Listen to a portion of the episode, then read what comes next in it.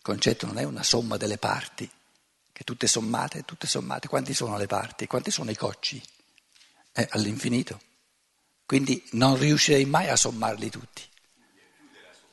Esatto. Allora, torniamo al discorso, un testo fondamentale del, diciamo, del, dell'induismo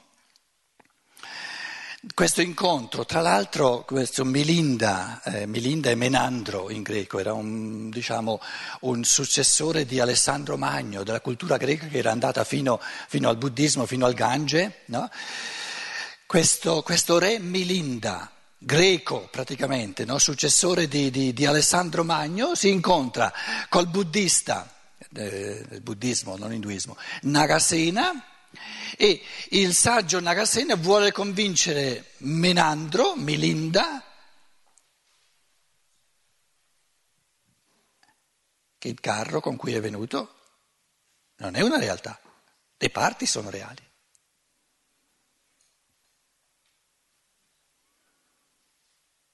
Cos'è reale del carro? Le ruote, il timone, l'asse, la scatola dove si siede.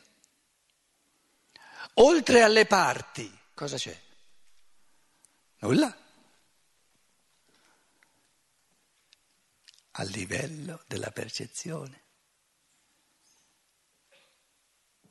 A livello del pensare c'è qualcosa oltre alle parti? A livello della percezione, il vaso è frantumato, a livello della percezione ci sono soltanto le parti. E oltre alle parti non c'è nulla, però se ho soltanto le parti non è un vaso. Un'infinità di frantumi, ma non è un vaso. Qual è l'essenza del vaso? Il pensiero, il concetto. Allora, il buddismo non era ancora giunto e perciò bisognava che venisse l'essere dell'io, il logos, bisognava che si incarnasse nell'umanità perché prima, eravamo tutti noi buddisti prima di Cristo, no? prima di duemila anni fa, diceva l'io, perché poi usa il paragone del carro per dire l'essere umano c'è un sacco di cose, ci sono i pensieri, ci sono volizioni, ci sono sentimenti, ci sono emozioni, eccetera. Tu tutte queste, tutte queste parti no, le metti insieme per, per, perché non vuoi ogni volta perdere tutto il tempo che ci vuole a enumerare tutte le parti, hai trovato una parola astratta a cui non corrisponde nessuna realtà per sommarle tutte e dici io, l'io, ma l'io non è una realtà, dice il saggio buddista Nagasena. L'io non è una realtà, così come carro non è una realtà, è soltanto una parola astratta che indica la somma di tante parti, ma non è una, una, una realtà extra. E il logos, l'essere dell'io, dice, se io del carro avessi tutte le parti, in un mucchio, ammucchiate, messe una accanto all'altra. Tutte le parti, non ci manca nulla. Non ci manca nulla delle parti, ma ci manca tutto del carro. Il carro non c'è. Quindi manca il carro, se ho tutte le parti soltanto. Qual è l'essenza del carro?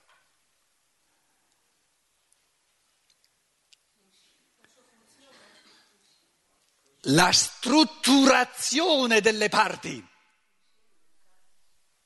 il modo in cui, strutturati insieme in un certo modo, le, le, le, assi, la sale, eccetera, eccetera, eccetera, tu ci puoi camminare sopra. Finché sono lì tutte quante le parti, però non strutturate in un certo modo, non è un carro. E questo, questa strutturazione delle parti che le pone in un certo diciamo, rapporto le une con le altre ben preciso, che cos'è? È un pensiero, un'idea complessa ma è un pensiero, un processo di pensiero. E quello è il carro, è l'essenza del carro. Perché senza questo pensiero, che è l'essenza del carro, tu dal re Nagasena non ci vai, da, dal saggio Nagasena non ci vai. Quindi l'affermazione che dice il carro non aggiunge nulla alla somma delle parti è errata. La somma delle parti non, è, non ha nulla del carro. Se manca il pensiero che le struttura in un certo modo, da farne un carro. È un mucchio di, di, di, di cose, ma non è un carro. E l'io non è soltanto una somma di tanti elementi dell'anima, eh, affettività, eccetera, pensieri. È il modo unico in cui tutta questa infinità di pensieri, di sentimenti, eccetera, eccetera, sono strutturati insieme, interagiscono fra di loro. Il modo unico in cui un mondo di pensieri, un mondo di sentimenti, un mondo di volontà interagiscono fra di loro, noi lo chiamiamo lo spirito umano, l'io umano. È una realtà, non è soltanto la somma di parti.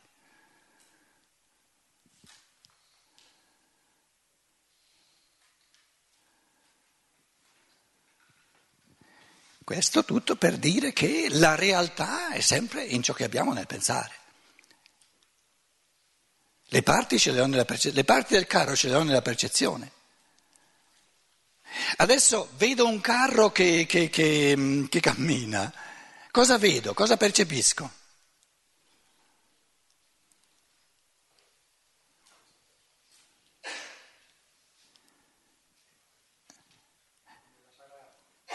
È come la parabola, siccome sono abituato a pensare, percepisco il carro. Però non lo vedo il carro, non lo percepisco il carro, lo penso. Tiriamo via il concetto di carro.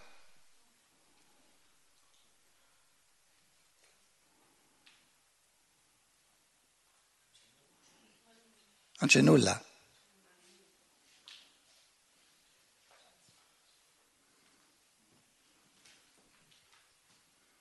Ti ho raccontato alcune volte in, in, nel Laos, avevamo um, io insegnavo dalla, dalla prima elementare fino alla, alla maturità, il primo anno in francese, poi subito in laotiano, e avevamo alunni, bambini, che non avevano mai visto un ascensore, proprio mai visto.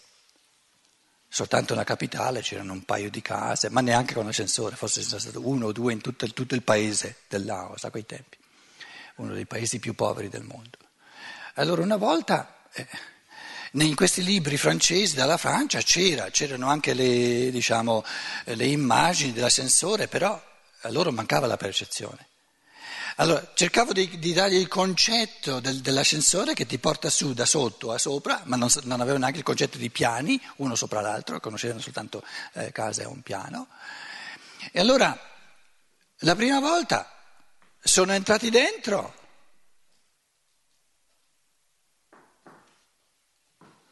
si chiude la porta, vanno su, cosa hanno percepito?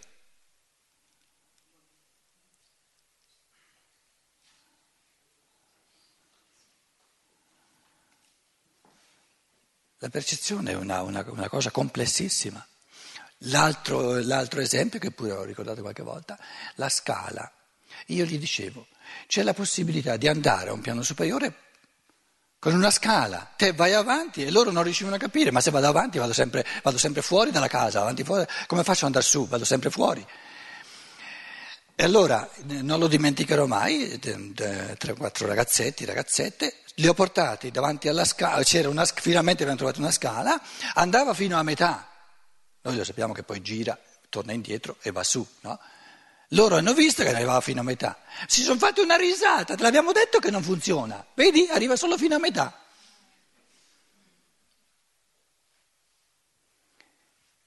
Dopo siamo saliti, oh, allibiti, quando hanno visto che si gira e si fa l'altra metà. Mai avuto la percezione.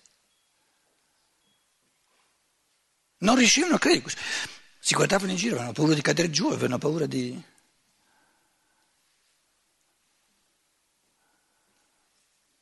Cosa hanno percepito? Una scala? Ce ne vuole.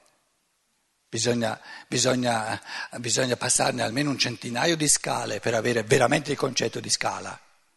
Togliere via tutti gli accidenti che non fanno parte del concetto e farsi il concetto di scala. Una sola non basta. Una sola non basta.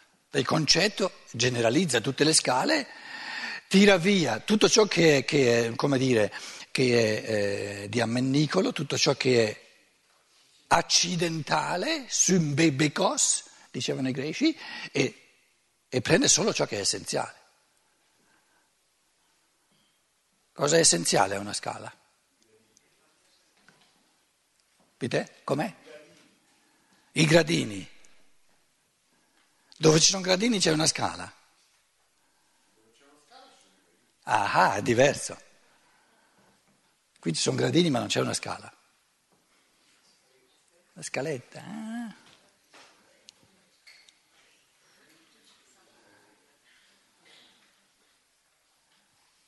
Cos'è allora il linguaggio che distingue tra scaletta, scala, eccetera? Cesellature di pensiero. Cesellature di pensiero. Il linguaggio è una cesellatura di pensiero all'infinito. E ogni, per ogni sfumatura tira fuori una parola diversa.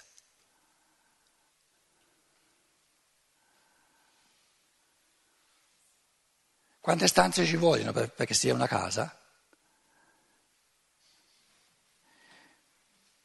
Con una stanza sola è una casa? Cosa dice il toscano?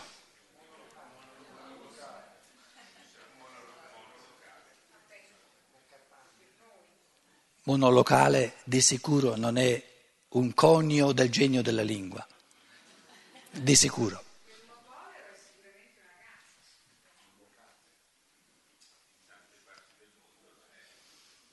Com'è?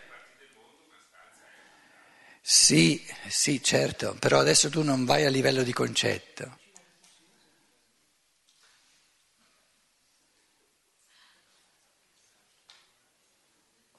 Il toscano, noi adesso io non è che voglio spezzare una lancia per i toscani, non ce ne hanno bisogno, sono signori in fatto di lingua, per il fatto di essere nati in Toscana un enorme karma dell'Italia che questi tre grandi, soprattutto Dante, hanno scritto nel dialetto toscano che è diventato lingua italiana. No? Ora, come mai il toscano abbonda in, nelle finali? Casa, casetta, casina, casona, casaccia. Il toscano dice, non è mica una casa, una casinina.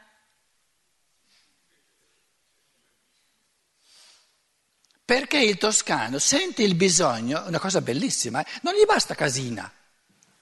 Io vi ho parlato di una casa piccolina, piccolina, piccolina, voi dite di una persona molto povera, no? Piccolina, piccolina. Allora, al toscano, che ha un senso molto più cesellato, molto più articolato, più sfumato della lingua, il toscano si distingue per il fatto che per ogni sfumatura di pensiero vuole un'altra parola, è più ricco. Il lombardo va, va più, um, più, dozzinale nella lingua, beh, è meno ricco, eh, la, la, la, lingua è nata là, in Toscana. Allora dico, no, non è una casina, è una casinina, casinina. Dico bene? Esiste casinina? Eh.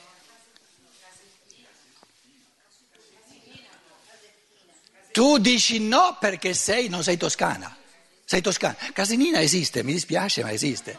E se, se i toscani non la usano mai, eh, perché si impoveriscono. Voi non mi direte mai che casinina non si può dire, si può dire. Una casinina, ma come? Eh? Leggi Papini.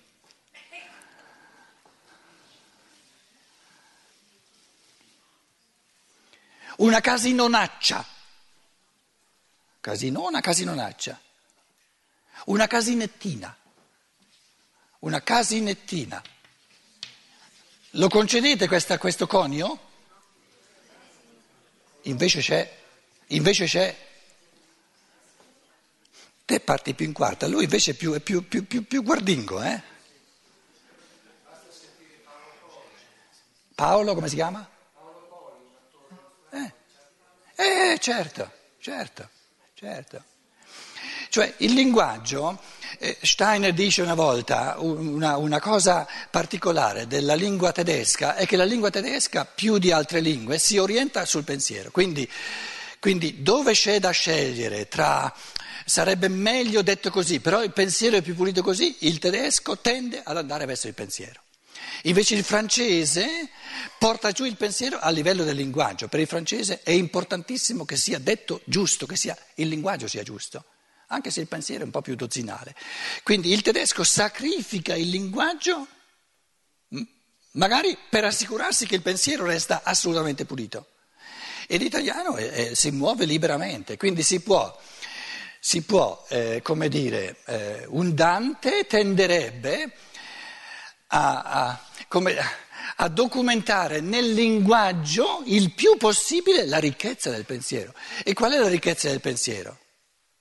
Sfumature, sfumature, sfumature all'infinito. La legge del pensare degli scolastici nel Medioevo era distinguo, sottodistinguo, subdistinguo, sub, subdistinguo, sub, subdistinguo. Quindi casa, poi distingo casa, casina, casetta, casona, casaccia, casipola, eccetera, eccetera, eccetera. Casipola, casupola. Ma che, che, che casa è una casupola?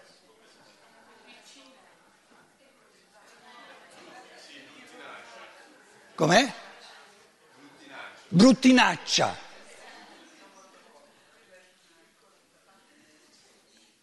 Oh, a, chi, a, a, quale lombardo, a quale, a quale, verrebbe da dire bruttinaccia? Me l'ha detto lui, eh? l'ha detto lui adesso. Bruttina, bruttina è, è carina, no? Bruttina, Ina è sempre carina, ma bruttinaccia.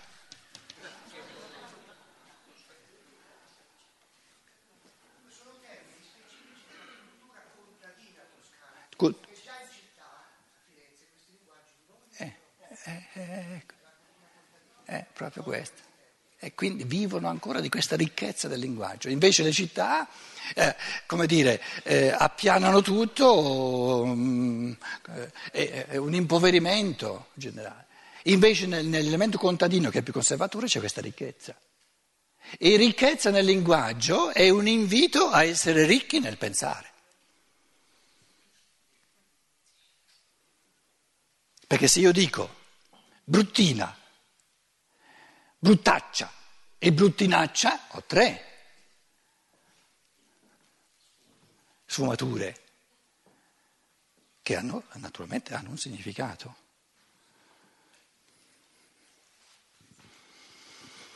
L'uomo 17 è un essere limitato, anzitutto egli è un essere fra, gli, fra altri esseri la sua esistenza appartiene allo spazio e al tempo, per questo può essergli data sempre soltanto una porzione limitata dell'intero universo. Quindi l'uomo in quanto corpo, in quanto eh, attraverso il corpo percepisce il mondo. Questa porzione limitata confina però tutto intorno, sia temporalmente che spazialmente, con altro se la nostra esistenza fosse così collegata con le cose che ogni divenire del mondo fosse nello stesso tempo anche nostro divenire, allora non vi sarebbe distinzione fra noi e le cose.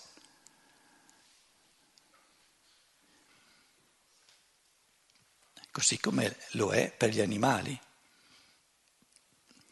L'animale non può distinguersi dalle cose perché non può percepire.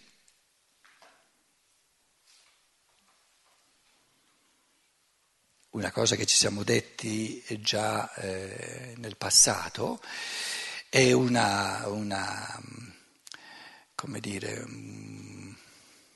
una raffazzoneria, una, una, incorrettezza di pensiero dire che l'animale, il gatto, il cane percepiscono la pianta. Non è vero. La pianta opera astralmente ehm, come dire, mh, mm, ha un certo effetto sul corpo astrale, sull'anima dell'animale che anima, ma il percepire è possibile soltanto per un pensatore, per uno spirito pensante, perché la percezione è il corrispondente in negativo della capacità di pensare. Quindi un essere capace di percezione, per definizione, è capace di pensare una, una scienza naturale che addirittura proprio così, così eh, squattrinata in fatto di pensiero, che, che parla della percezione dell'animale co- come, come se fosse quella dell'uomo, è del tutto dozzinale, è proprio del tutto dozzinale. Ma in tal caso non ci sarebbero per noi neppure cose singole perché non avremmo la percezione. Tutto il divenire scorrerebbe continuamente da una cosa all'altra, come lo è per l'animale, vi dicevo. Il cosmo sarebbe un'unità e un'interezza chiusa in sé, se noi non avessimo la possibilità di tirarci fuori. Bene. La corrente del divenire non avrebbe mai un'interruzione. Così vive il cane, proprio in questo modo. A causa della nostra limitazione ci appare come singolarità ciò che in verità non è singolarità essendo noi capaci di percezione, abbiamo l'impressione illusoria di una realtà singola, ma non è singola. Mi appare nella parvenza della percezione isolata.